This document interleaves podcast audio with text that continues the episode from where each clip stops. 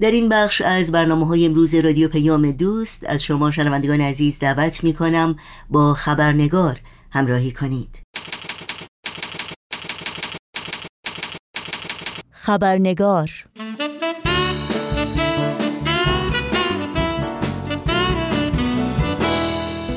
دل من دیر زمانی است که می پندارد دوستی نیز گلیست مثل نیلوفر و ناز ساقه ترد ظریفی دارد.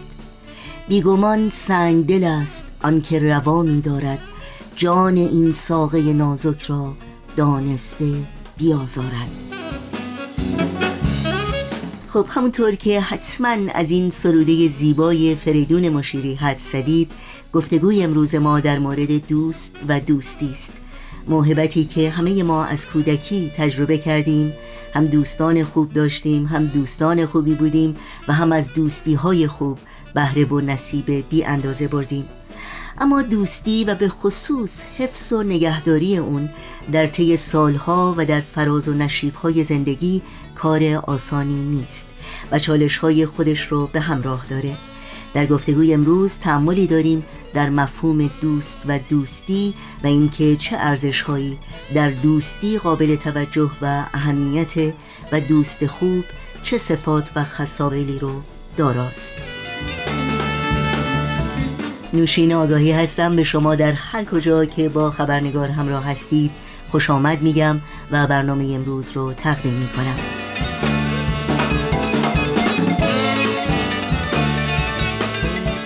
میهمان عزیز این برنامه خانم فرزانه ثابتان مشاور خانواده و تحلیلگر مسائل روانشناسی هستند و با ما در مورد موضوع دوست و دوستی گفتگو می کنند پس آماده باشید تا با هم به خانم فرزانه ثابتان خوش آمد بگیم و گفتگوی امروز رو آغاز کنیم.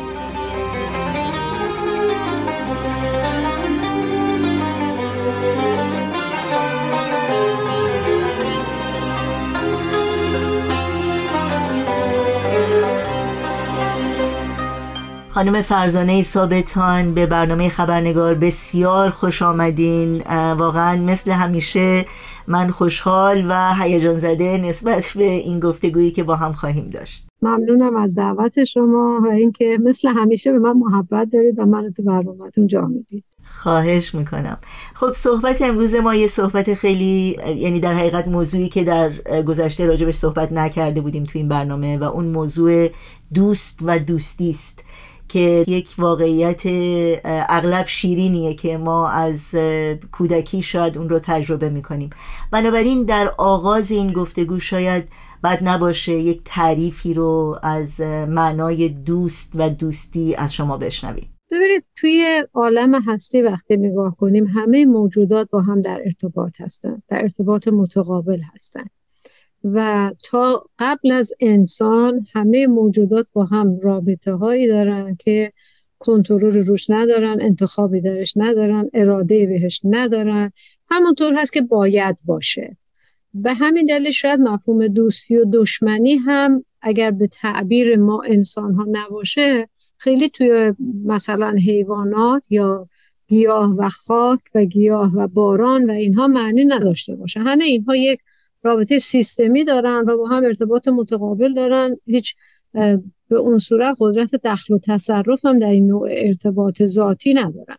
ولی به انسان که می‌رسه وقتی فرصت این رو انسان به عنوان یکی از موجودات عالم هستی پیدا می‌کنه قدرت این رو داره که انتخاب بکنه دخل و تصرف بکنه و جهت این ارتباطات رو تغییر بده مقصد این ارتباطات رو تغییر بده اون وقت می‌بینیم که مفاهیمی مثل دوستی و دشمنی معنا پیدا می‌کنه که بعد تعمیمش هم میده انسان با ذهنیت خودش به موجودات دیگه. مثلا میگه گربه دشمن موشه. در حالی که اونا دشمنی ندارن راه طبیعیشونو دارن میرن.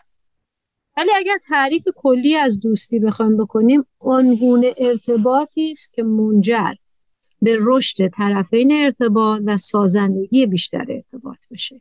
که البته این یک نقطه نیست یک قطعیتی درش نیست سیاه و سفید نیست بلکه یه طیفه که دو طرف این طیف جایی است که یه جایی ارتباط رو می‌کنه به طرف تخریب به طرف تخریب طرف مقابل و خراب شدن رابطه به معنی اینکه دیگه در اون رابطه صلح نیست آرامش نیست سازندگی نیست شکوفایی نیست و این آسیبش به هر دو طرف می‌رسه که این میگیم در واقع رابطه رو به دشمنی یا نفاق یا تفرقه گذاشته و اگر که به طرف این بره که هی شکوفایی و سازندگی و ایجاد صلح و آرامش برای طرفین ارتباط بیشتر بشه و طرفین ارتباط احساس امنیت بیشتری بکنن وقتی توی این رابطه هستن اون وقت میگیم که آغاز دوستی است و می‌تونه حالا به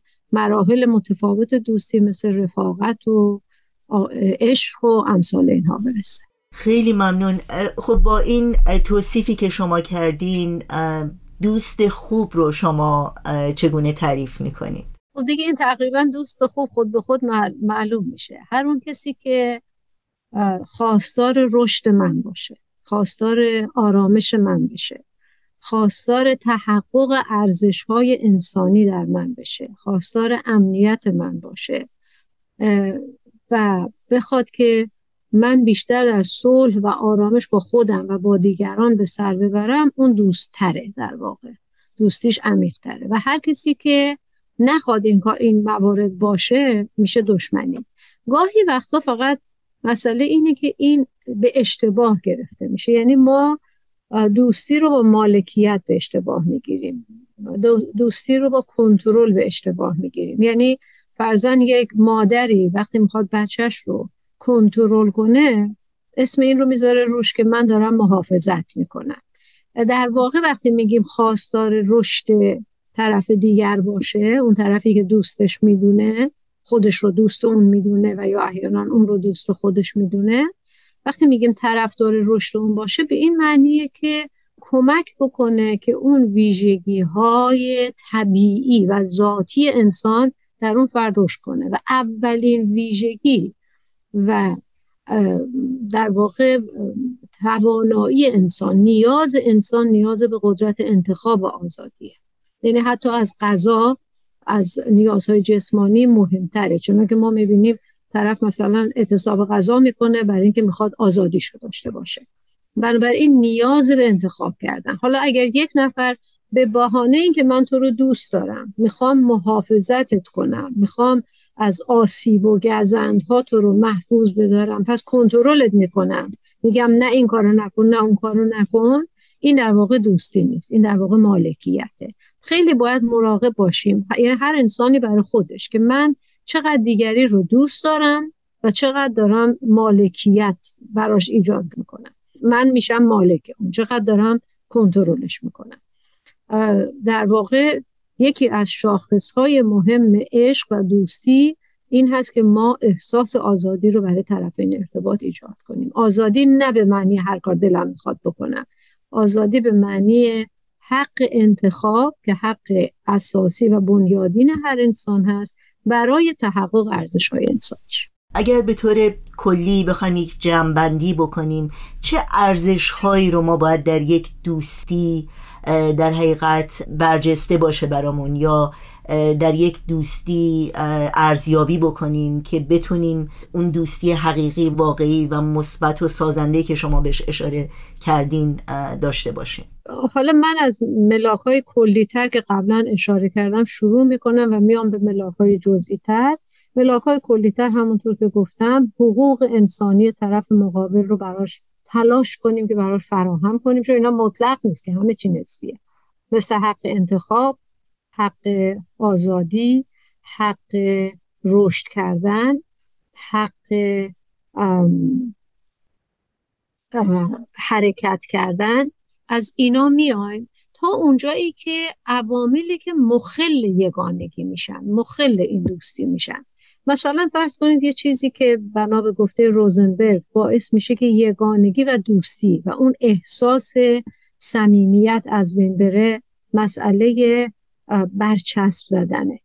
یعنی من یه کسی رو که دوست خودم می‌دونم بهش برچسب بزنم قضاوتش کنم به عبارتی. مثلا من طرف رو قضاوت کنم بگم که این چه لباسی پوشیدی؟ بهتر از این پیدا نکردی؟ توی یه رابطه دوستانه هیچ وقت اینطوری گفته نمیشه. من می‌تونم بگم که می‌خوای اون لباست هم امتحان کنی؟ یعنی اون عنصر انتخاب رو توش نگه داریم. ولی اینکه من بگم که این چه لباسی پوشیدی مطمئنا ایجاد مشکل و دردسر می‌کنه. می‌دونید چه ارز می‌کنم؟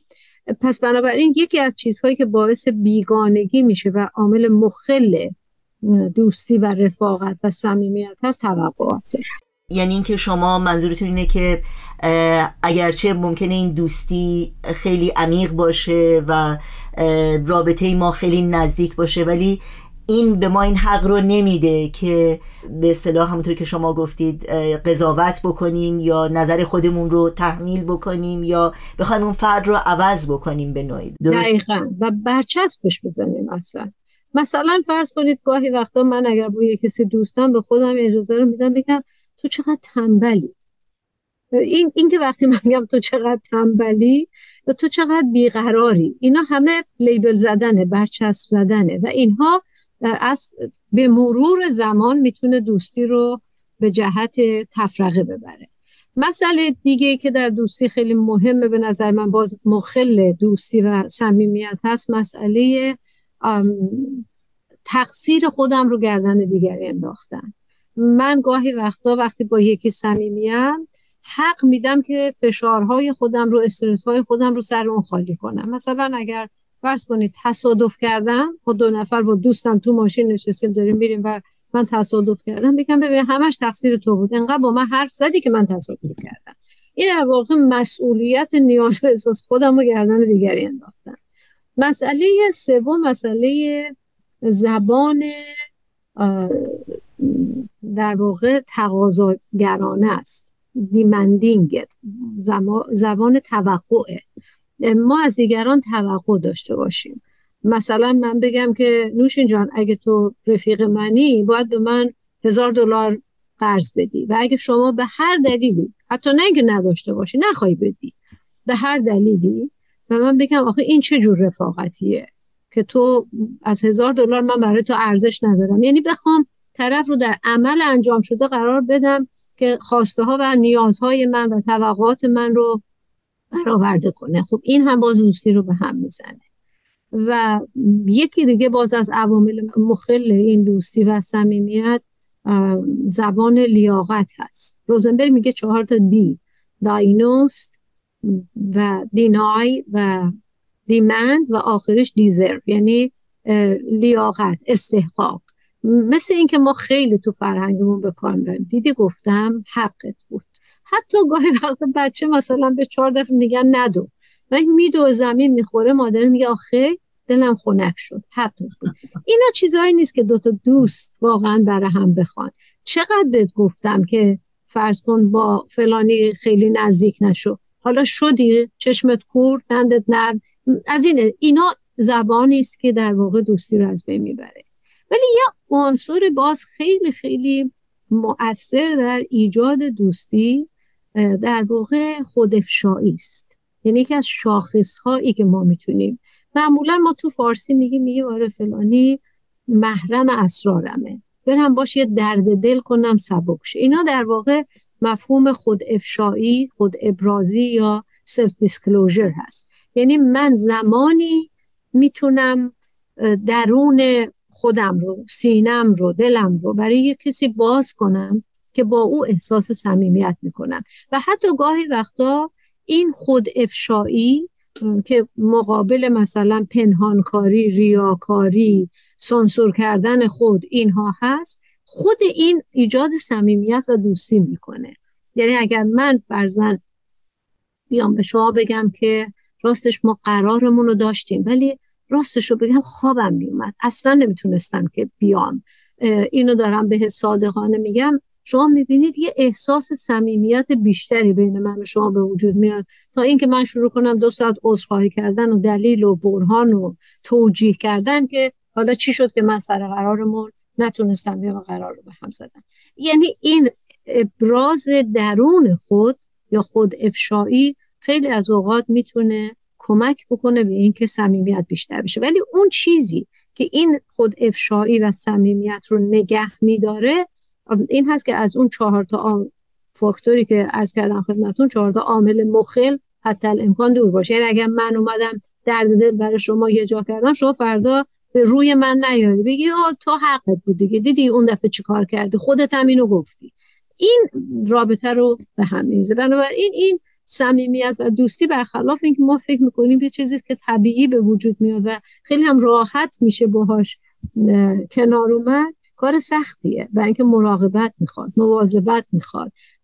آدم به راحتی نمی‌تونه رفیق و دوست پیدا کنه. من یادم مادر بزرگم یادش بخیر همیشه می‌گفت می‌گفت با دوست رو می‌تونی با یک کاسه آب هموم قدیما هموم می‌رفتن مثل که آب به هم میریختن تعارف می‌کردن. اینطور من فهمیدم. می‌تونی با یک کاسه آب هموم دوست رو پیدا کنی ولی نگه داشتنش سخته. چون خیلی راحت میشه از دستش داد. با یک کلمه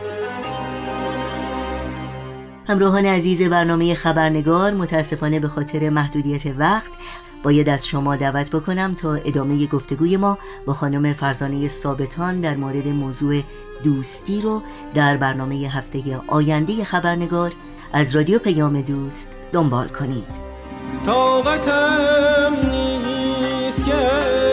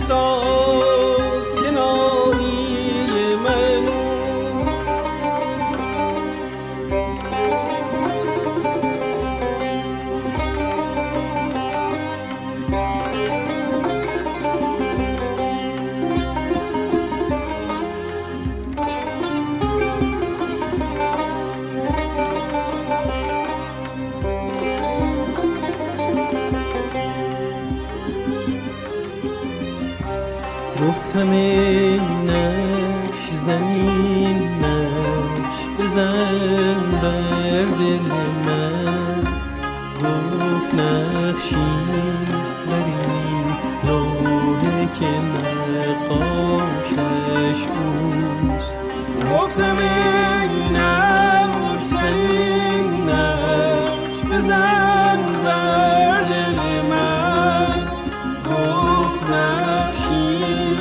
Hallelujah.